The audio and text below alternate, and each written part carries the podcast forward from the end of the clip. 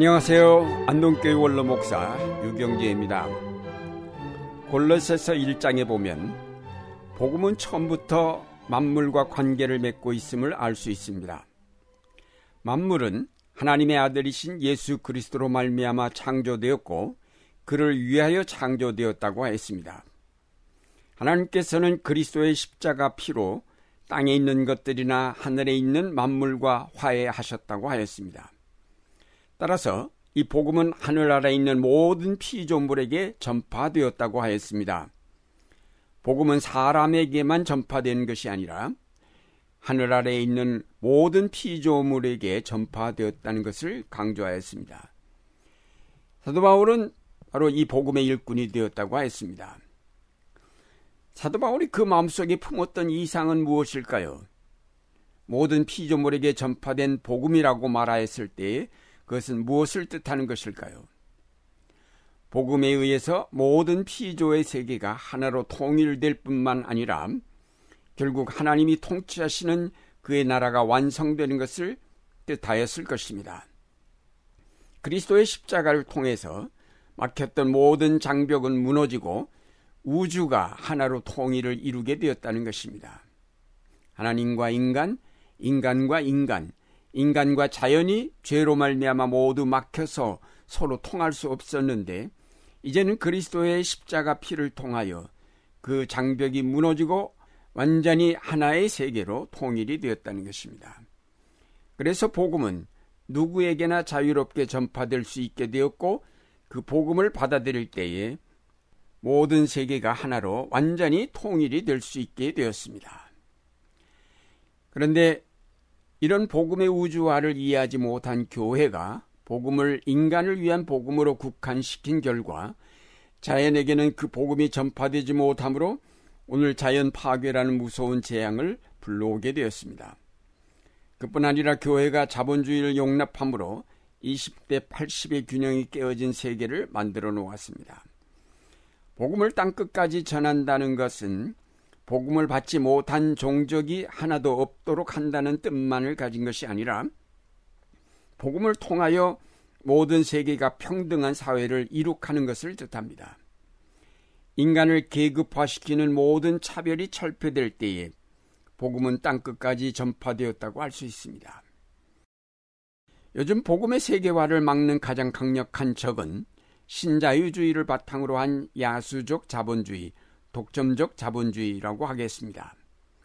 자유시장 경제는 우리 사회에 빈익빈 부익부의 계층을 만들어내고 있습니다. 20%의 잘 사는 사람과 80%의 못 사는 사람을 만들어내고 서로 갈등하게 만들며 정권이 아무리 바뀌어도 끊임없이 정경을 가득 실은 버스들이 큰 거리마다 질비하게 늘어서 있으며 붉은 머리띠를 두른 근로자들의 농성과 항의가 끊일 날이 없습니다. 막강한 힘을 가진 국제 금융 자본가들이 모든 나라의 시장을 완전히 개방하게 만들어 이제 세계를 하나의 지구촌으로 만들어가고 있습니다.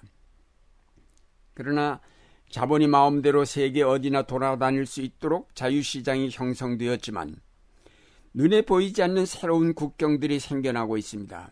그것이 바로 부자와 가난한 자 사이에 세워진 국경입니다. 이 장벽은 대단히 높고 견고하여 좀처럼 무너지지 않는 장벽입니다. 이 장벽이야말로 바로 복음의 세계화를 막는 큰 장애물입니다. 새로운 계층, 새로운 국경을 만들어내어 이 세계를 또 다른 전쟁과 갈등으로 몰아놓고 있는 신자유주의는 적그리스도입니다. 적그리스도란 바로 그리스도께서 만물을 새롭게 하시며 그 만물을 하나님과 화해하게 하여 하나님 나라를 이루시는 통일을 가로막는 세력을 뜻합니다. 그러므로 모든 피조물에게 전파된 복음의 일꾼으로 부름받은 교회는 이 적그리스도에 맞서 싸워야 합니다. 사도 바울이 복음의 세계화를 위하여 투쟁하였던 대상은 바로 율법주의였습니다. 율법주의는 철저하게 유대인과 이방인을 율법을 통해 차별하는 장벽이었습니다. 그는 이 장벽을 무너뜨리고자 고군분투하였습니다. 사도 바울은 율법주의만이 아니라 사회 계급과 문화의 차이, 문명의 우열을 넘어서는 그리스도의 복음에 의한 통일을 목표로 투쟁하며 선교하였습니다. 오늘날 교회의 세계 선교는 언어의 장벽과 문화의 장벽을 넘어서서 대단히 성공적으로 이루어져 왔습니다. 그러나 앞서 말씀드린 대로 이제 자유시장 경제에 의해서 생긴 새로운 장벽들이 이미 복음이 들어간 세계 속에 설치되므로 교회는 또 다른 관점에서 선교 전략을 세우지 않으면 안 되게 되었습니다.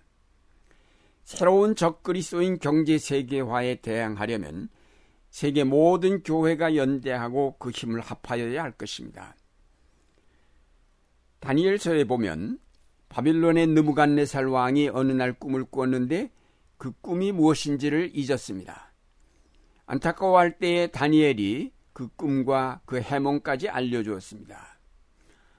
왕이 꿈에 큰 신상을 보았는데 그 신상의 머리는 순금이고 가슴과 팔은 은이고 배와 넓적 다리는 노쇠이고 그 무릎 아래는 쇠이고 발은 일부는 쇠이고 일부는 진흙이었습니다. 그런데 돌 하나가 난데없이 날아 들어와서 쇠와 진흙으로 된 그 신상의 발을 쳐서 부서뜨렸습니다. 여름 타작마당의 겨와 같이 바람에 불려가서 흔적도 찾아볼 수 없게 되었습니다. 그러나 그 신상을 친 돌은 큰 산이 되어 온 땅에 가득 찼다는 것입니다. 금과 은, 노쇠와 철, 그리고 진흙으로 구성된 신상, 그것은 이 땅의 나라들을 뜻합니다. 서로 나뉘어 있으며 서로 섞이지 않으며 어떤 것은 강하고 어떤 것은 약합니다. 하나의 신상을 이루어서 마치 세계가 통일된 것처럼 보이지만 실상은 통합될 수 없는 여러 가지 이질적인 요소로 뭉쳐져 있습니다. 특히 그 발은 쇠와 진흙으로 섞여 있어서 그 신상은 대단히 불안정한 형태를 이루었는데 난데없이 날아온 돌이 그 발에 떨어지면서 신상은 흔적도 찾아볼 수 있게 되었고 그 대신 그 돌이 큰 산이 되어 온 땅에 가득 찼던 것입니다. 난데없이 날아온 돌은 바로 하나님의 나라라고 하였습니다. 오늘날 자유시장 경제가 경제 세계화를 이루어 거대한 지구촌을 만들어 놓는다 해도 결국 느부갓네살 왕이 꿈에서 본 신상과 같이 여러 이질적인 요소들이 함께 섞여 있어서 결코 오래 버텨낼 수 없을 것입니다. 바벨론과 헬라의 세계화도 무너지고 로마의 평화를 통한 세계화도 곧 산산조각이 났던 것처럼 오늘의 경제 세계화도 머지않아 산산조각으로 깨어지면서 바람에 흩어져 날아가 버릴 것입니다. 예수 그리스도의 십자가를 통하여 보여주신 큰 사랑이 바로 모든 차별과 장벽을 헐어버리고 하나님과 인간과 자연을 하나로 만들어 가십니다. 이것이 바로 하나님의 나라입니다. 사랑하는 여러분, 모든 피조물에게 전파된 복음은 하나님과 인간과 자연 사이에 놓여 있던 장벽을 헐어냈음을 뜻하며 이제는 하나님이 통치하시는 하나님의 나라가 선포되었음을 뜻합니다. 그러므로 이제 우리는 이 하나님의 나라 건설을 회방하고 막는 모든 적그리스도의 세력과 맞서 싸우면서 그들이 설치한 장벽들을 헐어내야 하겠습니다. 그래서 파괴되어가는 생태계를 회복하고 빈부의 격차를 줄이며 우리 속에 자리 잡은 계급 의식을 털어내야 하겠습니다. 그리고 눈을 들어 이웃을 보며 세계를 바라보고 우주적으로 이루어져가는 하나님의 역사와 그 나라를 보기를 힘써야 하겠습니다.